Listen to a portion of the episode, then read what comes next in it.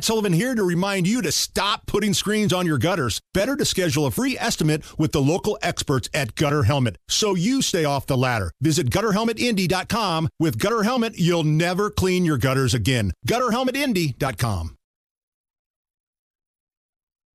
It's the Hammer and Nigel show. My name is Nigel. Jason Hammer right over there. We'll go to the drivehubler.com hotline and bring back an old friend, Rob Sabatini, longtime bar owner in Broad Ripple, the Broad Ripple trifecta, Rock Lobster, Mine Shaft, Average Joe's. Rob, thanks for coming back on the show. How are you? Hey, hey, thanks, guys. You know, I'm good. Um, thanks for having me back. It's been uh, almost two months. Well, you know, it's the least spoke. you could do because the money, I mi- uh, the amount of money I've spent at your establishments, I sent like three of your kids to college. So You, you know, and and that's good because I don't have any kids. it's all in your pocket. Hey, um, so okay, let's start at the beginning here. The Broad Ripple Village Association announced that all bars and restaurants going to shut their doors at, at 1 a.m. every day until further notice. I want to get your thoughts on that, but.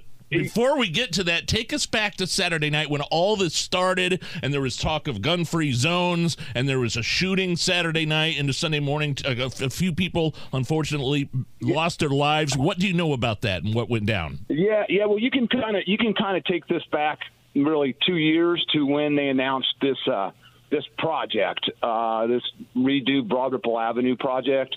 And one of the things that was failed to be mentioned in in really anything, maybe there has been a little bit more now, but initially, the press conference and and the initial reports, uh, nobody has really really gotten to the point where there is basically from Guilford Avenue down to College, uh, a completely closed off seven foot high fence around Broad Ripple around Broad Ripple Avenue right now, uh, leaving to really really narrow corridors on the sidewalk.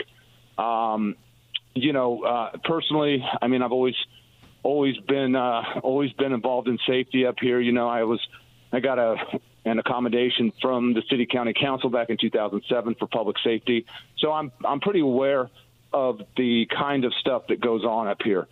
So one of the major things uh, right off the bat for me was was at least with in, in uh, with my bars was the safety factors with this fencing that was going to go up, and we made we made big issues about it. Uh, my insurance company came out and looked at it, deemed that it was very unsafe. I ended up losing a one million dollar umbrella policy because of the unsafeness of it.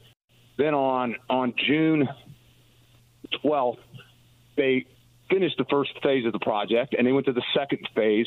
And at that point in time, we were all under the assumption that the fence was going to start at the edge of Rock Lobster and and move its way move its way uh, west on Broad Ripple Avenue.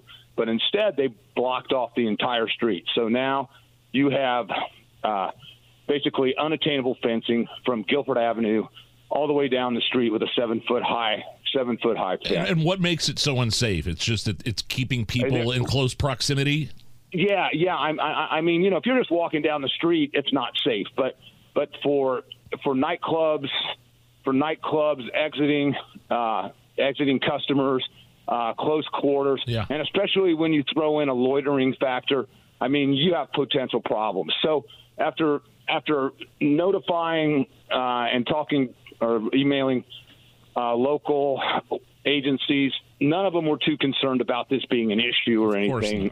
And then and then Saturday night came along, so now you've got the fence line on the other side of the street, and there's some issues on the other side of the street with several establishments. But but that fence line, you couldn't have jammed another person into it. They were just they were just wall to wall. It was Wow. It was like the Rock Lobster is on on New Year's Eve, Sure. basically. So you can you can. Uh, you know, but this is all outside. One of the things that needs to be noted, it, it happened around a little bit after two o'clock.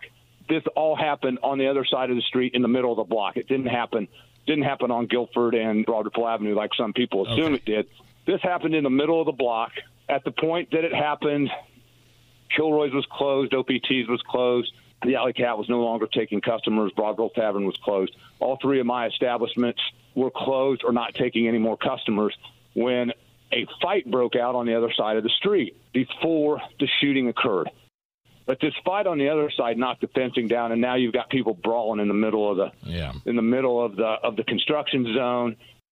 So, without a real plan, you know, one of the things we had I had asked the IMPD was what their emergency and response plan was, and they told me they had that, and they obviously weren't as prepared as they possibly could have been, and they were trying to react to this shooting through crowds of people running the opposite Yeah. direction. When the ambulances came to respond, they had to respond from about a block and a half away because nobody could get down into the section where the people, you know, where the people were shot because it was all It's ridiculous. it was all blocked off by the by the construction project. So, like I said, we got up in the morning on on Saturday, and a couple things that are of note was when we went to bed on Saturday night at, at 6 a.m. There were 116 there were 116 comments on the Citizens app about this particular incident, and when we woke up on on Sunday morning around noon, there were 15. So there were a hmm. bunch of so there were a bunch of comments Deleted. wiped off, Yeah. deleted. Yeah, and this was after they had their their press conference. Well, in the press conference, they didn't mention anything about the construction, anything about the fencing.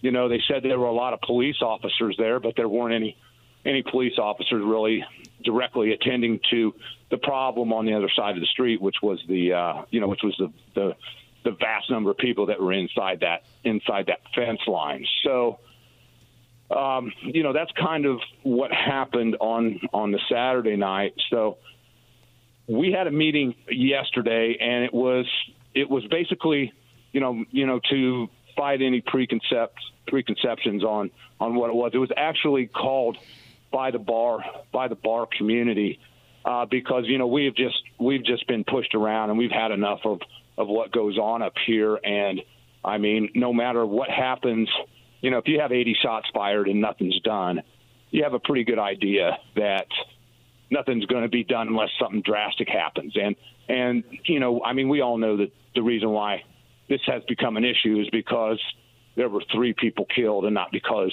it was just another act of violence in Broad Ripple so all the excuses are always the same. You know, you can't solve personal conflicts with gunfire. Right. You know, problem parenting.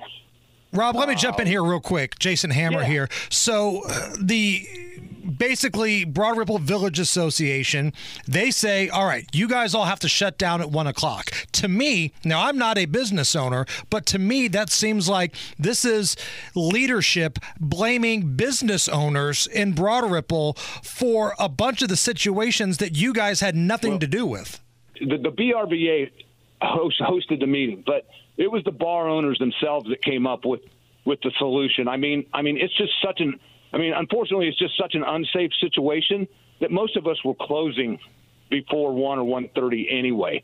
So uh, this this meeting was facilitated through the BRVA, but the BRVA, I, I don't want to, you know, I don't want to throw them under the bus because the BRVA did nothing but. Uh, nothing but but host the meeting and let us make our own decisions and and this was a unanimous vote by us as bar owners to do this because because we know that if we do this then it'll be a 100% on the city and their and their response to that to get this problem cleaned up for us Is there a concern about a loss of revenue uh, for the places that wanted to stay open? Well, the, the the loss of revenue is is so extreme right now up here that that it doesn't it's not going to make that big a difference. And in fact, you know, they talk about problem problem properties and and when we got into the meeting yesterday, the only the only people that felt it was it was necessary to move forward were the problem properties and the reason the problem properties obviously want to stay open is because this kind of activity is very profitable for them. So there are business owners um, that are problem owners, so to speak. there are oh, bar oh, operators. Yes, yes, there. I mean, I mean, yes, there are. And like I said, that's the third. That's the third one they always point the finger at. But they've been pointing the finger at the same at the same businesses for businesses and things for for many many years. What kind of things are they are you doing and they're not doing? Because as far as I know, I've never seen there hasn't been a shooting in a nightclub. It's always been outside where the no, public is. No, no, it, it's. I mean, you know, if you really want to, if you really want to want to narrow it down, it's it's who you're targeting as your as your uh, clientele base. What kind of music you're playing inside your your places? What the what the theme is of what you're doing inside, and And you know, in this particular case, I mean, in this particular case, this is just. I mean, there was nothing really open. So in this particular case, this is just this is just a bad law of not allowing or of not doing anything about loitering in the street. I mean, this is a this is more of a loitering in the street problem than it is a bar problem or anything else. So it's kind of our hope that if we can get get sh- shut down. I mean, there's no there's no customers any of us want after 1.30 anyway. Been talking a lot about the crime in Broad Ripple, how it's affecting the bars and businesses. Rob Sabatini is a longtime Broad Ripple bar owner on the DriveHubler.com hotline. You mentioned it's a loitering problem, Rob, and one of the things that I heard from another bar owner was a lot of the problems, honestly, are folks that aren't going into the clubs. They're not even old enough to be there. They certainly have a rap sheet, possibly not legally able to have a firearm. That seems like it's a little bit of a problem too. Are you seeing any of that? Well, oh, well, well, yeah, absolutely. I mean, uh, like I said the last time we talked. First of all, if 80 shots doesn't get people's attention, yeah, you know, um, you know, just I mean, in my opinion, a lot of this could be could have been prevented or, or lessened. But you know, the people that got shot were between 22 and 24 years old. Um, you know, there there are a lot of people out there. They're not necessarily you know they're not necessarily all all minors. There's some there's some older older people out there too. I'd say the the crowd is between 20 and and 30 years old. I don't see very many 16 16 year olds that I would call 16 year olds running around the neighborhood. But but they come out at the the crowd comes out. Big crowd comes out to hang out on the street at about 1:30, 2 o'clock in the morning, and there's no intention of going into going into the bars. There's way more there's way more people that can ever fit in the bars. So, you know, they bring their guns, they bring their their bottle of booze, and they just hang out in the street. And wow. because there's no loitering or any, or no loitering laws or anything, that they are just allowed to do so. So it's so so it's our hope that by closing at 1:30, we're able to close down ourselves as a a destination, and city officials have, have promised to clear the streets out, and that's why the thing went into effect to to try to close by 1:30, and then it's up up to the city, and they can quit blaming us as yeah. as people that that are complicit in this problem because it's not our problem. I mean, like I said, when this went down, there was nobody open because it wasn't safe enough to be open. Rob Sabatini, Rock Lobster, Average Joe's, Mine Shaft, Broad Ripple, Trifecta. I hope you guys have a better weekend uh, coming up than last weekend. I hope you have a wonderful 4th of July, Rob. Keep us updated, and we'll talk to you soon. Okay, thank you, fellas. Appreciate it. It's the Hammer and Nigel Show.